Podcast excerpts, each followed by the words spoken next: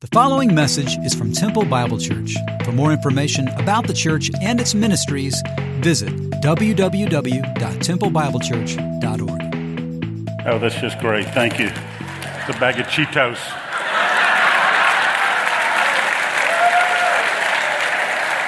If you were not here last week, go listen to last week's sermon. I talked about this diet I'm on and uh, lost significant amount of weight by God's grace, but uh, I talked about falling off the wagon, jumping off the wagon, running alongside the wagon, eating a bag of Cheetos in the process. So uh, there we go. Also worshiping with us this morning are our dear friends uh, uh Celestin and Bernadette Musakura and their family. Uh, Celestin, would you and Bernadette stand? So there we go, right there. Super. Welcome. Welcome. Their daughter, Providence, has been with us the last three years. She finished her family practice residency and uh, take off for Kenya sometime in the next uh, several months. So there we go. So bless you. It's always good to have you, all of you guys. So if you have your Bibles, John chapter 8 is the first place you will go to. It's going to take a while to get there, but it's the first place you're going to go to. So we'll do that. You heard the announcement, guys. Uh, Round Rock Express, opportunity for dads and dudes. I'll be there. Want you to join me and a bunch of other TBC guys as we uh, take in a ball game together. We've got a whole section of that stadium uh, just for TBC men and uh, their sons, or just guys like me who uh, kids are gone, but we're going to join other men there. If you were a part of Impact in any way, if you brought a meal, if you cooked, if you drove, if you hosted, if your kids participated, if you led anyway, would you stand? Anybody that was a part of Impact at all this past week, would you stand? And uh, we want to say thank you. Thank you. Take a look around. It takes dozens and dozens of us. The gospel went out to over a thousand kids in Central Texas this past week in uh, parks and in homes and uh, various uh, areas of our city and clubs and apartment complexes. And we say, To God be the glory, great things He's done. Pray that the message that was heard, the seeds that were planted, would bear fruit for generations to come. Amen. And uh, then uh, Father's Day. Let's watch this video, then I'm going to recognize dads. Jim, you got me?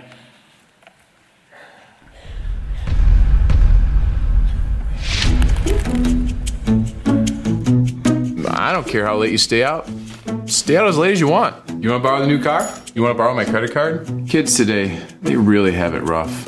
I have no idea where we are or where we're going. I mean, when I was their age, life was easy. Super easy. Why haven't you gotten a tattoo yet? How come you don't have any piercings yet?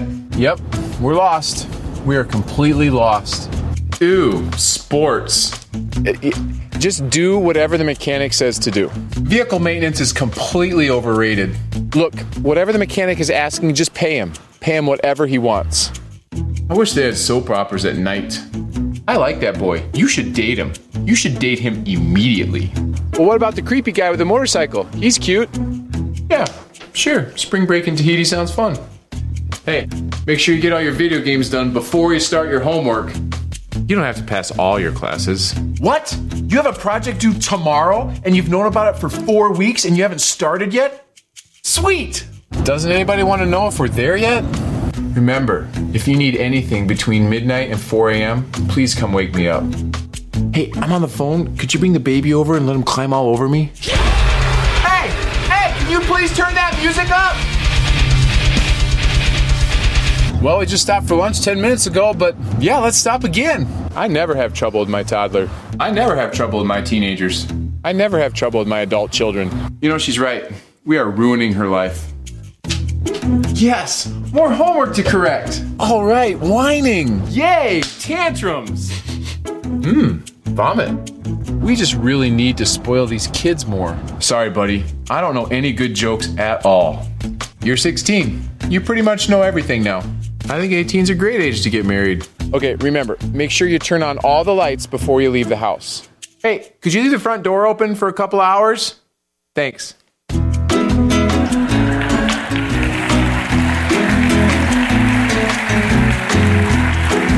Whoa! Money really does grow on trees.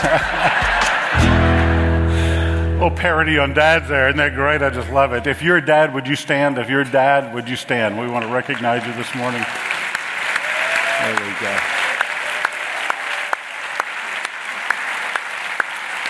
I want to pray for you. Keep standing. I want to pray for all the men that are standing. Father, thank you for these men. Lord, to look around a room like this, a church on a Sunday morning filled with men, what an honor. And God, we're grateful for these men. Some of these men need to know Jesus, and I pray that'll happen. Some of these men are away from Christ right now. I pray for them. Many of these men walk with Christ and are an example of what Jesus looks like to their wives and their kids and their grandkids. And God, I pray you'd continue to keep us on that pathway. God, thank you for strong men. Thank you for a church with strong men. And we pray that that'll continue for generations. In the mighty name of Jesus, amen. Thank you, guys. If you didn't receive a little booklet on the way in, if you'll, uh, if you'll raise your hands, we've got a bunch of those for you. It's a book, uh, little booklet for men. It's entitled uh, "In Your Footsteps: Leaving Your Faith," uh, your faith guide for the next generation. So, dads, if you didn't receive one of these on the way in, uh, if you're a dad, raise your hand. We'd like to give you one of these this morning. So, most of you must have gotten them. If you didn't, raise your hand high. Keep them high. We'll get you one of these. There we go. Super. There's a table out in the hallway. You can pick one up if you didn't get one, and uh, we'd like to do that. Jesus is, is our summer series. That's what we're looking at. By the way, Father's Day for some is difficult because they have lost fathers this past year. For others, they grew up with abusive or difficult dads. And for others, uh, they want to be dads, and uh, for whatever reason, that's not taken place. So remember them this day as well. I learned a new word a few months ago. We were on vacation in the uh, uh, Grand Canyon. It was on my bucket list, and uh, we went there for uh, a week or so. And uh, as we were there, uh, we were getting ready to go on this little tour, and there was a guy standing there, and the guy looked like my very one of my very best friends from Dallas Seminary days 40 years ago. And so I literally started walking to him. His name's Dan Bolin. Dan ran Pine Cove for a number of years. I started walking up to him, and when I got right next to him, I got ready to tap him on the shoulder, and I realized it wasn't Dan. But it looked just like him. And so I said, Hey, uh, you mind if I do something? You look like one of my very best friends from years ago. You mind if I take your picture and send it to him? The guy said, Sure. I don't know if he thought I was stalking him or some kind of predator, but. I don't know how many men walk up and say, Can I take your picture, dude? But I did it anyway. And uh, so I took his picture and I sent it to my good friend Dan. And I said, Hey, I found your twin over here.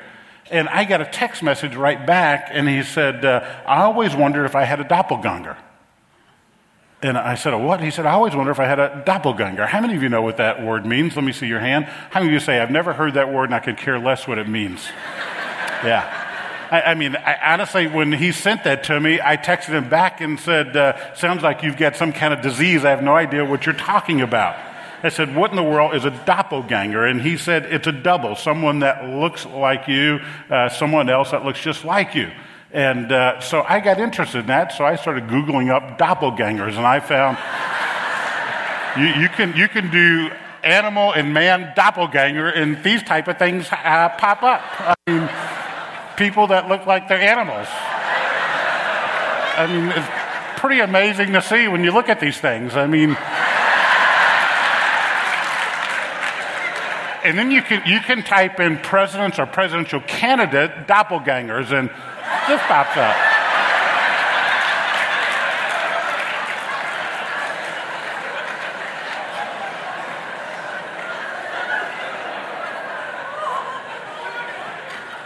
You got your phones, you can do it. You don't take my word for it. I, I mean, I, I found all this stuff online myself.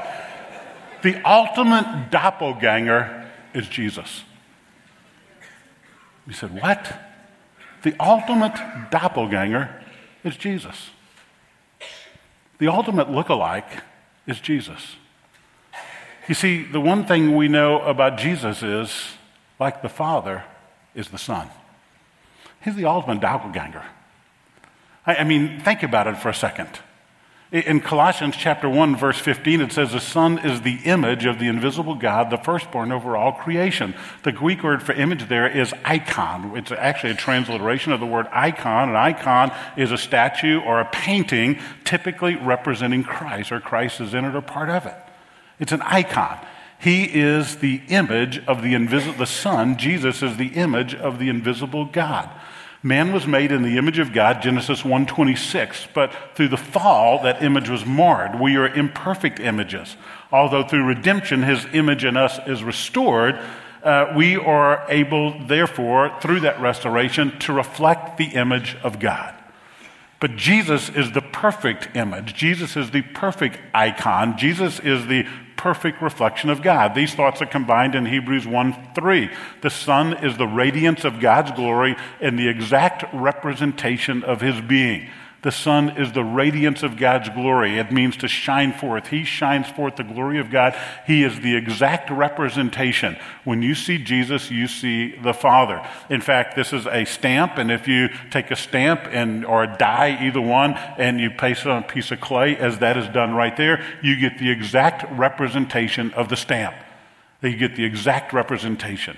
That's why in John 14, Jesus could say, Anyone who has seen me has seen whom? The Father. Jesus is the ultimate doppelganger. He, he, is the one who doesn't reflect God, He is God. We can only reflect God, but He is God. He is more than the reflection of God. He is God Himself. A number of years ago, we had a dog, cute little schnauzer named Cuddles, and uh, I'll never forget there was a night when I took Cuddles on a walk. When we go for a walk, I went for exercise, Cuddles went to chase cats. I mean, we had a great time together. It was a full, don't send me your nasty cat emails, I'm only kidding. Uh, kinda. It was a full moon, and uh, th- there was this, you know, you're walking along in a full moon, and it cast a shadow of myself and our little schnauzer on the ground. But here's the reality that moon is really a reflection of the sun, isn't it? I mean, the moon does not generate light, the moon only reflects light. And so here is the moon reflecting the rays of the sun down to us on earth, and our shadow was on the ground. So we were reflecting what the moon was reflecting, which was ultimately reflecting the sun. What Jesus, the S O N, does is reflect the glory of God because he is the glory of God. Jesus is the ultimate doppelganger. When the first message we did here, we said he is 100% God, 100% man. You see, we can only reflect the image of God. Jesus is the image of God. We can only reflect the glory of God. Jesus is the glory of God. Jesus is all these things. And so when we look at that, we recognize who he is. So when I was preparing this week, I thought I'd really like to combine our Jesus is series with Father's Day. Normally I do a Mother's Day message, a Father's Day message, but I really wanted to combine the two and not get us off track. So, like father, like son, the ultimate doppelganger, and that's not the thing, the blank to fill at the bottom of your outline. I'm going to give you something different. So, my question as I was studying this week is Lord, show me some ways where the son is like you. Father, would you show me some ways to communicate to these folks that I love? Some ways where your son is like you are. And I had a pad out and I began to write rather than type. And I saw dozens and dozens and dozens of ways that the Son is like the Father. So I'm only going to share five of those things with you because we don't have time to do dozens and dozens. I'd be here by myself at a later hour if we did that. So, how is the Father like the Son? Well, first of all, the Father is loving. The Father is loving. There are a lot of passages I go to to show that to you. You're familiar with a lot of those passages. For instance, John 3.16. Why don't you quote it with me? For God so loved the world that he gave his only begotten Son, that whosoever believeth in him should not perish, but have everlasting life. God so loved the world.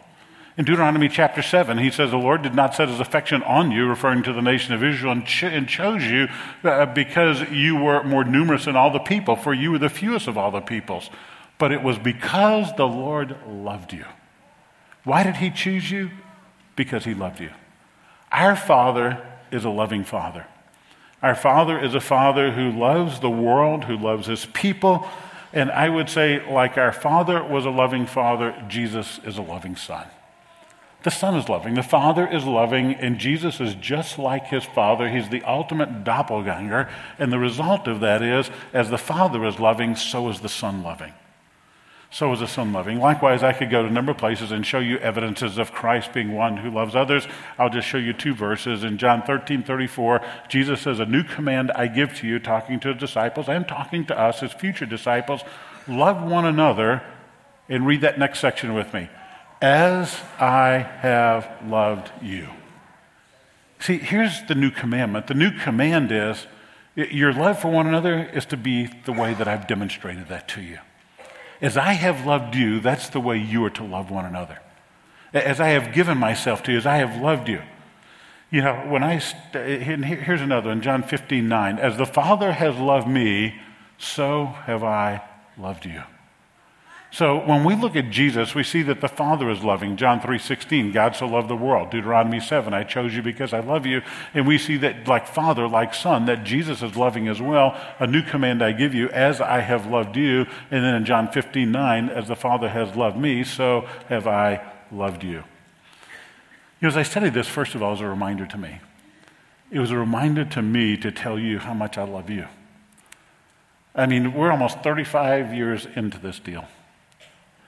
And in 35 years, my passion for you as a flock, my love for you as a body has only increased. I don't tell you that enough. I, I mean, we, we, are, we are committed to the grave to this thing. And Bev and I are so grateful for you. And you have been so gracious to us. I, I posted this week, last week, I, I, got a report on Wednesday or Thursday, whatever day it was, clear scans once again. And I got hundreds.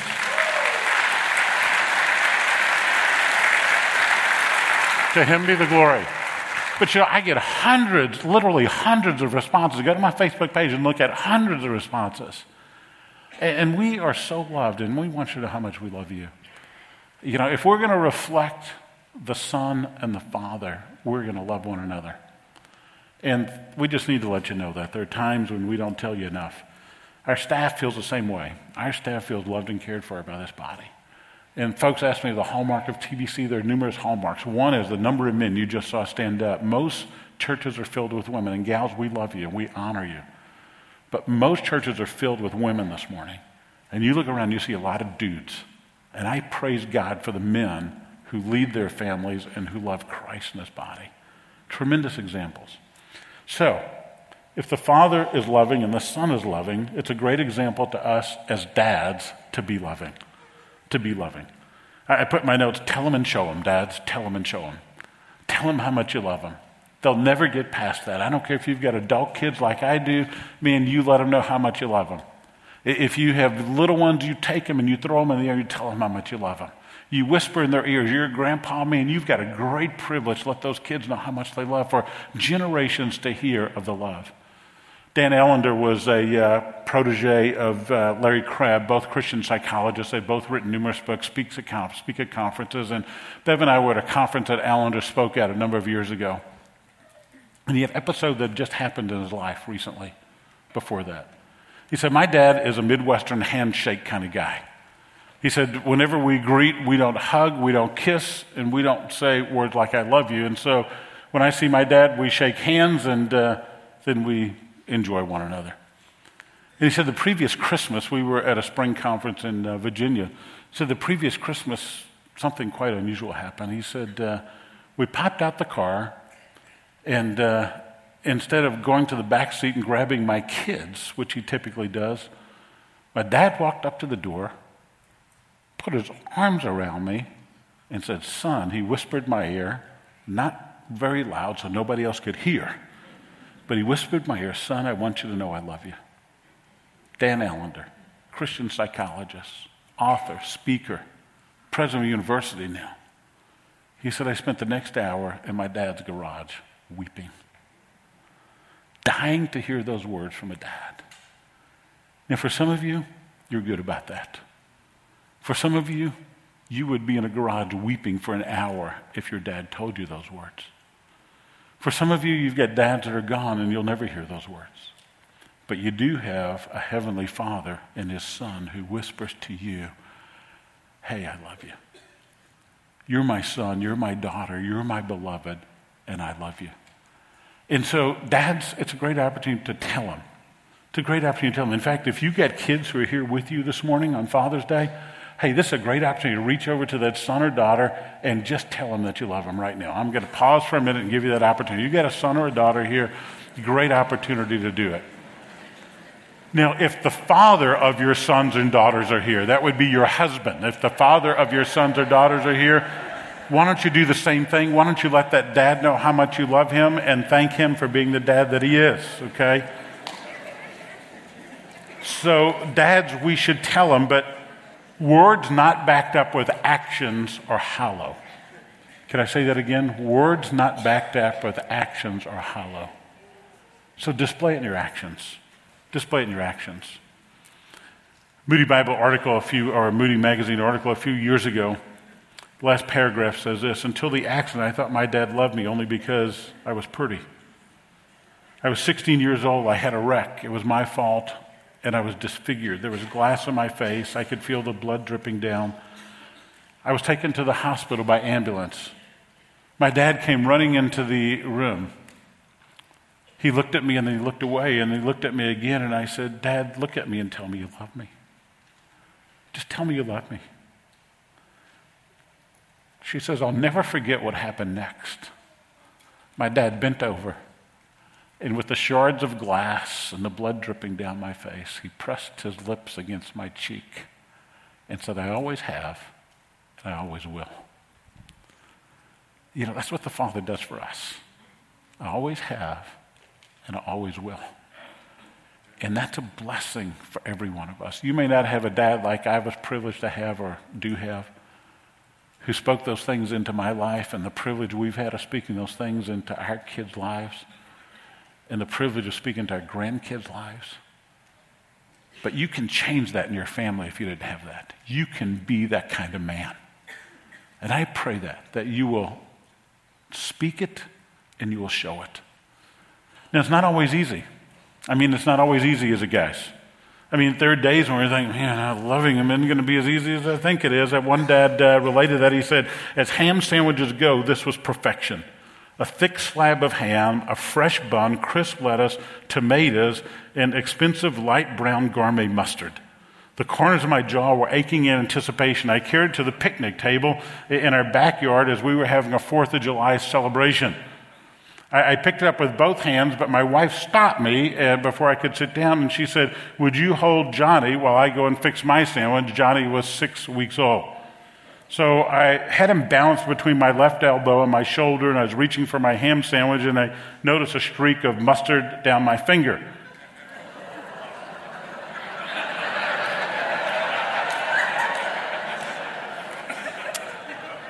It's not always easy being a loving dad.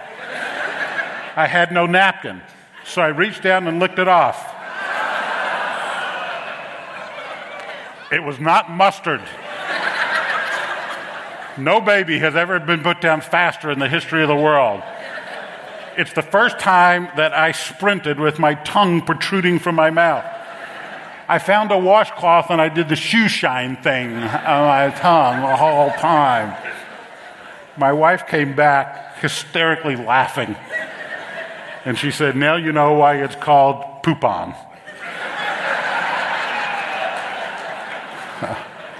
wow. It's not always easy being a loving father, but uh, away we go, right, guys? And so, hey, like father, like son, the, the father's loving, the son is loving, the father is encouraging. The father's encouraging. Jesus being baptized. At the time, Jesus came from Nazareth in Galilee, was baptized by John in the Jordan. As Jesus was coming up out of the water, he saw heaven being torn open, the Spirit descending like a dove, and a voice from heaven. This is the Father speaking words of encouragement to the Son. You are my Son, whom I love, and with you I'm well pleased.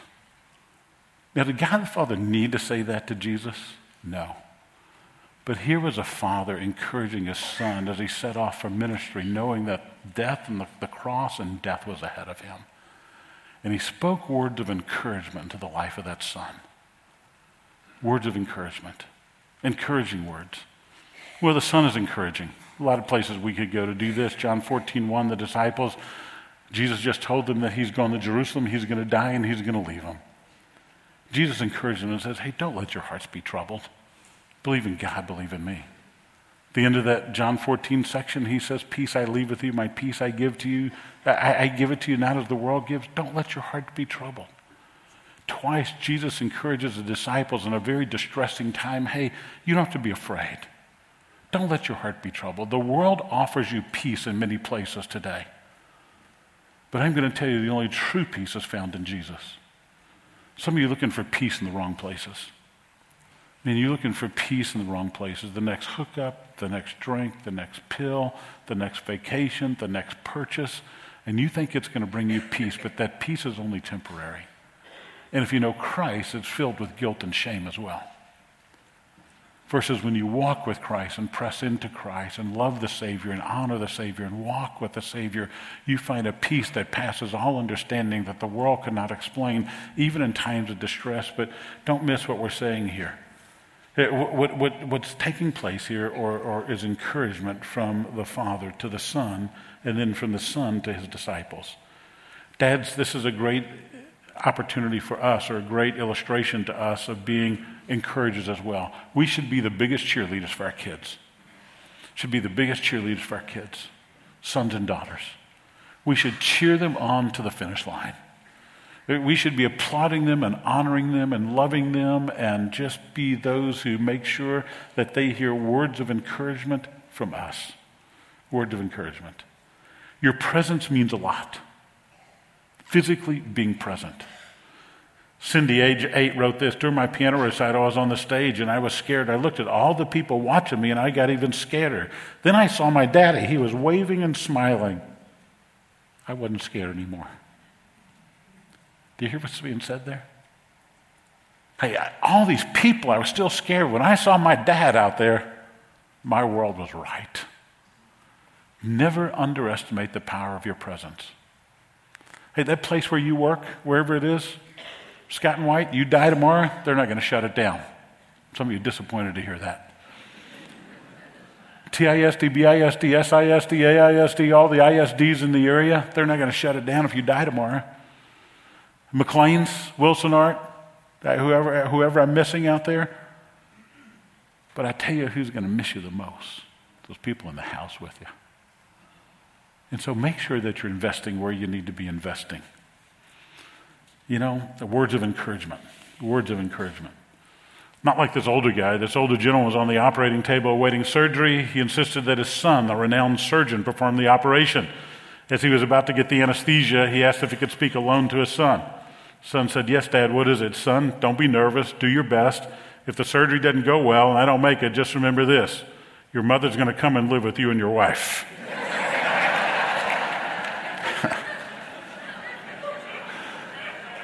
I don't know what kind of encouragement that is, but I bet he took his time. encouragement. Hey, dads need encouragement too. Dads need words of encouragement too. So let's flip this thing. If your dad is here, once you give him a word of encouragement, just reach over and speak into his ear. If your dad is here this morning, I'm going to watch you go ahead. Just thank him for being your dad. Thank him for being here. You can get up and move if you want to. Just, just reach over and thank your dad for being your dad, for being here with you. Go ahead, take a minute and do it. Okay, it's a great time. Watch this video real quickly about dads needing encouragement and why we need it.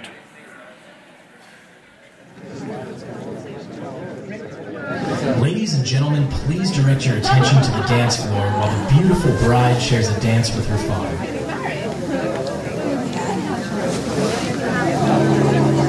Holding close, holding tight, let the moon slowly take over on night. The sky's never been clearer than now. To me, Wow. What a wedding, huh? I'm just trying to take it all in. Yeah, me too. Yeah. Thanks for all of it. Yeah, absolutely, honey. I mean, it really was magical. Not just tonight, Dad, but all of it. For always being there for me, for never giving up on me. like that time I was dating Brad. Oh, thank God he's not the one here tonight. see many lovely nights we started shining as far as I could see. It's like you always get me, more than anyone else. You'll always be beautiful. Remember when I was in college and I was asking you all those God questions? Oh, I remember that face, yeah. You didn't freak out. Well, I knew I didn't have all the answers. You didn't need to. I love you, Dad.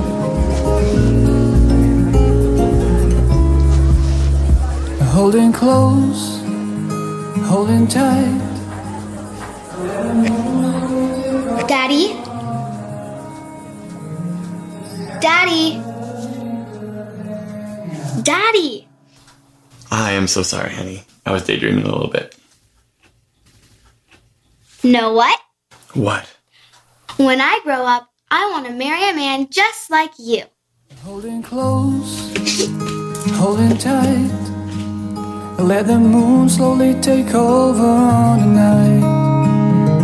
The sky has never been clearer than now. Hey, that's why it's hard to be a dad sometimes. You know, you raise them and then you send them off with uh, some dude to be with the rest of their life. And by God's grace, hopefully you've pointed them in that direction. And God gives your daughter a godly man and your son a godly woman. There's nothing like it. We're privileged to see that. Well, the Son, the Father is also forgiving. For as high as the heavens are above the earth, so great is his love for those who fear him. As far as the east is from the west, so has he removed our transgressions from us. He's a forgiving God. He's a forgiving God. Jesus is a forgiving Son.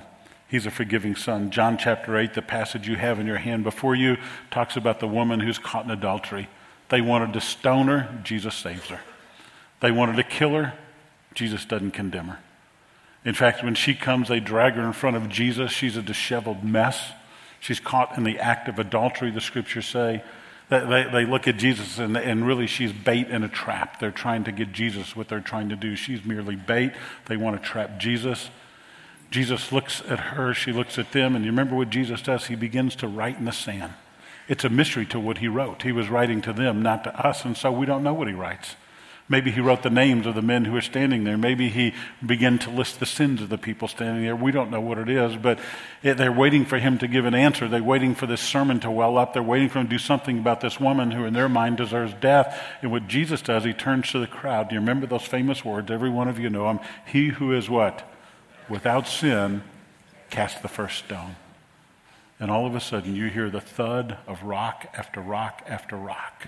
And the scriptures say, from the oldest they begin to go away. The oldest may because they were the wisest, or maybe because they were the most guilty. We don't know why. And Jesus is now alone with this woman, the lawgiver and the lawbreaker. The lawgiver and the lawbreaker. And he says, Woman, where are the ones that condemn you? And she says, There are none. And she's waiting for this sermon to gather up and well within the Savior, but the Savior looks at her and says, I do not condemn you.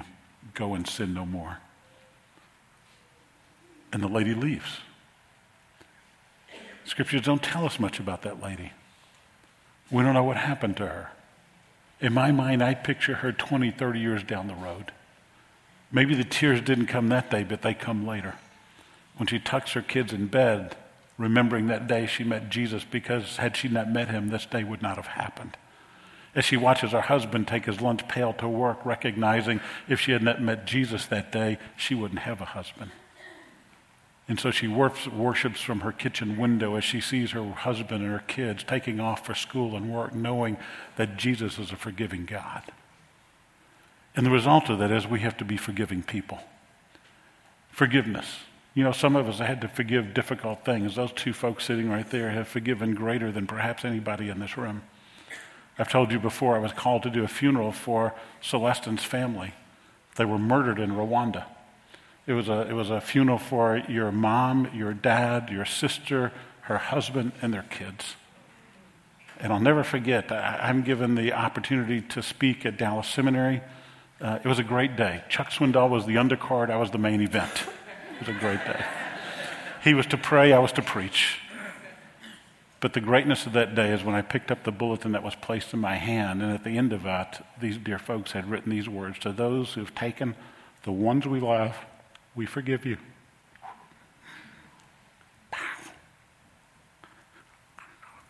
Well up every time I read that. I keep it in my office. The end of that story is a great ending. In Rwanda, what, four years later, three years later, four years later? Well, actually, a few months later, he learned his mom had survived. All these bodies had been cast into a pit. The mom had her youngest grandbaby. They pretended they were dead, and uh, they get word a couple of months later that mom was alive. We had done her funeral. So, four or five years later, we go to Rwanda together, and uh, this little lady about this high comes walking up to us, and she speaks Kinyarwanda, which I don't. And uh, she looks at me, and it's Celestine's mom. And I looked at her and said, You're the only person I've done a funeral for, and they're still alive. and we had a great reunion, just a great reunion. But if you want to talk to somebody about forgiveness, you talk to Celeste and Bernadette Musakura.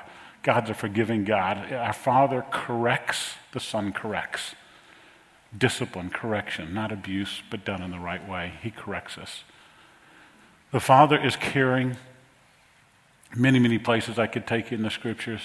He tends to his flock like a shepherd. He gathers his lambs in his arms. He carries them close to his heart. He gently leads those that are have young. And the Son is caring. Jerusalem, Jerusalem, I wish I could gather you like children together as a hen would gather her chicks under her wings, and you are not willing. You see, the Father is a loving shepherd, and Jesus is a loving hen.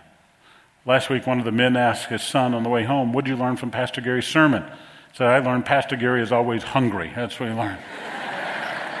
so we were teasing this week. I said, Your son, ask him on the way home what he learned. Well, God is a, is a shepherd and Jesus is a chicken. That's what they're going to learn this week from this passage. But here's the reality He is, just as the, fa- the Father's like the Son, He is the ultimate doppelganger. Actually, what He is, we're going to go past that. Jesus is a reflection of the Father.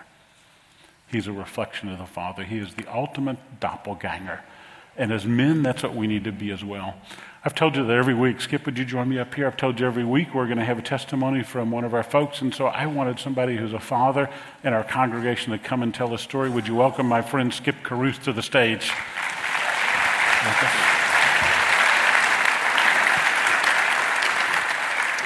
Warden.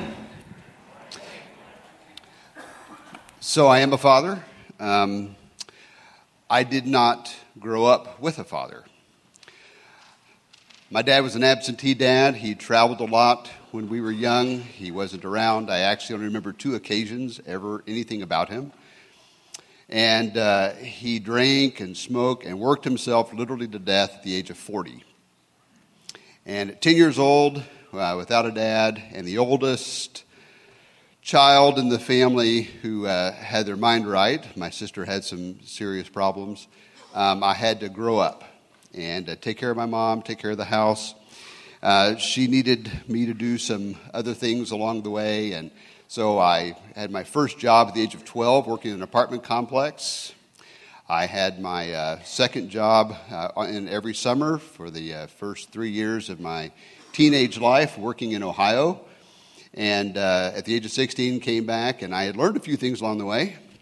Uh, so, one of the things I'd learned was that uh, you have a good attitude and you use the right words, you can manipulate adults into most anything. And uh, so, I could become successful by how I treated people, the attitudes that I expressed, and, uh, and I used that to my advantage. Now, I grew up uh, not in a church family, but my mom somehow had this idea that church was a good thing. So uh, uh, every Sunday, she would drop me and my two youngest brothers off at church. And uh, so we went, we sat down, and, and this church was a rather traditional church. And uh, so I developed this great picture of God. Here's my picture I was actually studying Zeus and Greek mythology. And Zeus, if you've ever seen a picture of Zeus, uh, had a big flowing beard, sat on a throne, he had lightning in his hand and a trident or some sort of sword in the other hand, and uh, he cast judgment instantaneously without remorse. And uh, this is what God was like. This is what God was like to me. And I had no idea about a loving God, I just had an idea about a judgmental God. And uh, so I did my best to avoid confronting God, and uh, we snuck around and did things. Now, the reason my mom took me to church and dropped me there is she knew there were good kids there. I don't know what her definition of good kids were, but to me, the definition of a good kid were those were the kids who would sneak the alcohol and the pot better than the kids who weren't. So, uh, so we grew up in a time, uh, and this was uh, uh early 70s. Uh, so some of you guys who grew up in that time very know what I'm talking about. Um, so I had a misconception of God. I had a misconception of, uh, of people and relationships. And so, coming out of that, um, when I was in high school, uh, uh, uh, the brother of a girlfriend that I had, who was a believer, uh, started praying for me. And uh, he was trying to tell me something about this. And he kept using this phrase that was completely foreign to me. He said, Jesus wants to have a personal relationship with you. Well, I don't know about you, but Zeus does not have personal relationships with anybody. And I absolutely could not grasp the concept. It was completely foreign to me. So he might as well have been telling me that The Rock did. Until this theologically powerful movie came out, Oh God.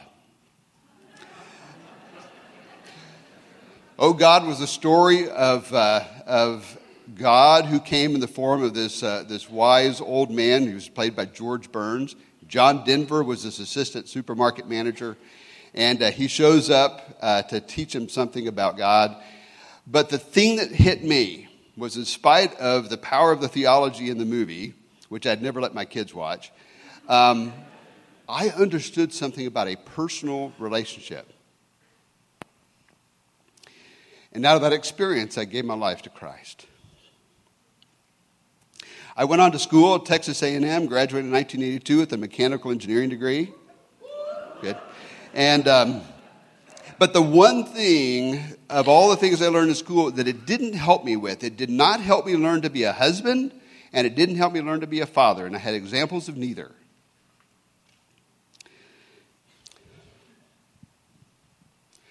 But he brought me Lori. I was messed up, but, but she was a strong woman. And uh, she helped me through a lot of very difficult things, and I almost blew the relationship. And we came this close to getting divorced, but God saw that I needed something. He brought some a young couple into our lives who were strong believers, and they coached us and they helped us and they walked through it with us, and they helped us get established. And so God saw that. He saw my need for that. And uh, then in 1985, we came to Temple. And we joined Temple Bible Church. There's probably 80 people here. So this little front section right here.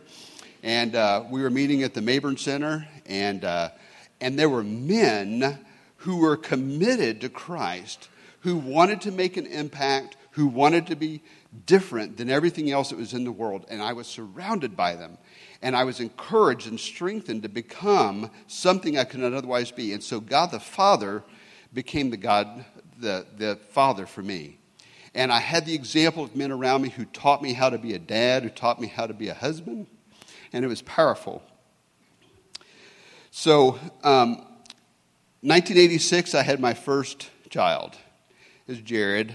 He was um, born as the first time since before my father passed away that I cried. And uh, the day he was born, I now I cry all the time, so just forgive me on that. As you can see, I've learned that lesson pretty well. Um, anyway, I was scared to death of what it meant to be a father and how to raise this, this boy. And I knew that I had no preparation for it. But again, the men that were around me surrounded me, those who had learned, those who knew, and I began to study Scripture. And, and, and God loved me enough to teach me all the things I didn't know from a heavenly, from an earthly father. So, uh, so that was a powerful thing in my life. And then I, uh, I kind of struggled a little bit. I struggled balancing my work and my, my family life, and, my, and, and I got out of kilter. And so God, who loved me, did another thing. He sent us to Egypt. In fact, my whole family sent to Egypt. I think you spell it O R E G O N, but it's the same place. the reason God sent the Israelites to Egypt was they were a unique people in a culture that wouldn't bring them into their culture, but rather they grew in their relationship with God. And that's what He did for us in Oregon. And He built our relationship as a family there restoring it, strengthening it. And then we came back to Texas after leaving Egypt, and, uh, and we were established as a family. So by then I had three children, and, uh, and things were moving along uh, at, a, at a quite different pace. But here's the thing I want you to know God took us through many trials after that. Some of those trials were my children's trials, and it was hard, it was difficult. But every place along the way, God was with us.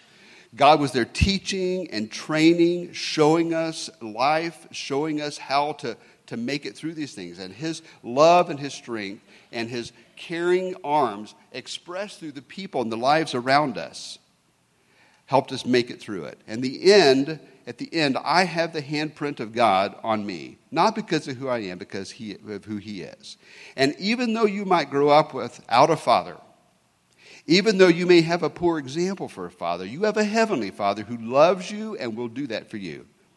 And I just really thank him today. My family's here, all but my youngest son is here, and my grandchildren are here. And that legacy that I said, we're going to start new. I didn't have a legacy of, of a generation or multiple generations of those who walked. I was the start, and we're raising a family. We're starting a new legacy, and I'm so thankful they're here to share it with me this morning. So thank you, Jesus, and thank you for. So, so I asked Skip to do this several weeks ago. Actually, I know him well, and uh, we had spent some time together. And I knew of his desire to create this legacy within his family, not having had a father to do it. So I thought, well, I need to verify this. So Skip doesn't know this, but I asked Jillian weeks ago she'd prepare and come up here and talk about her dad for a second. So, Jillian, come and join me. Jillian's husband is Andy, the guy with the cap on that plays drums sometime. Andy from Ireland over there. So, uh, Jillian, take it away. All right. Good morning. Um, for those of you who've been here a while, you know that Gary has always talked about how we need to share um, our testimonies with our children. And I realize you just shared your testimony. However, you have shared it many times before that. And growing up, I always knew your story and knew um, how you came to Jesus and how that has impacted your life. So I'm just here to tell everyone that um, all of you know that if you don't do that, then Gary's going to show up at your funeral, at the, at the visitation or whatever, and he's going to thump you on your dead head, right? We've all heard that. so, your head is safe from being thumped by Gary. So, um, and I just wanted to tell you that you have done all of those things. You've been loving, you've been encouraging, you have corrected us with grace and with love. And, um, we would not be the people we are today without you. And um, you always talked about growing up the in the genealogy of the Bible. They are so many names listed when they list them. There's like 95% of them you can't even pronounce, and um, there's commas in between a lot of names because they couldn't list them all because there's too many people. And you always said that you were comfortable and okay with being a comma if uh, we were the ones, or our grandchildren, or our great grandchildren were the ones that had their name listed. But I'm here to tell you that if our genealogy was listed in a book, Skip Kruth would be in there. And so I thank you for the legacy that you are leaving for us and for my, my daughter, Clara, and for your other grandchildren. So thank you.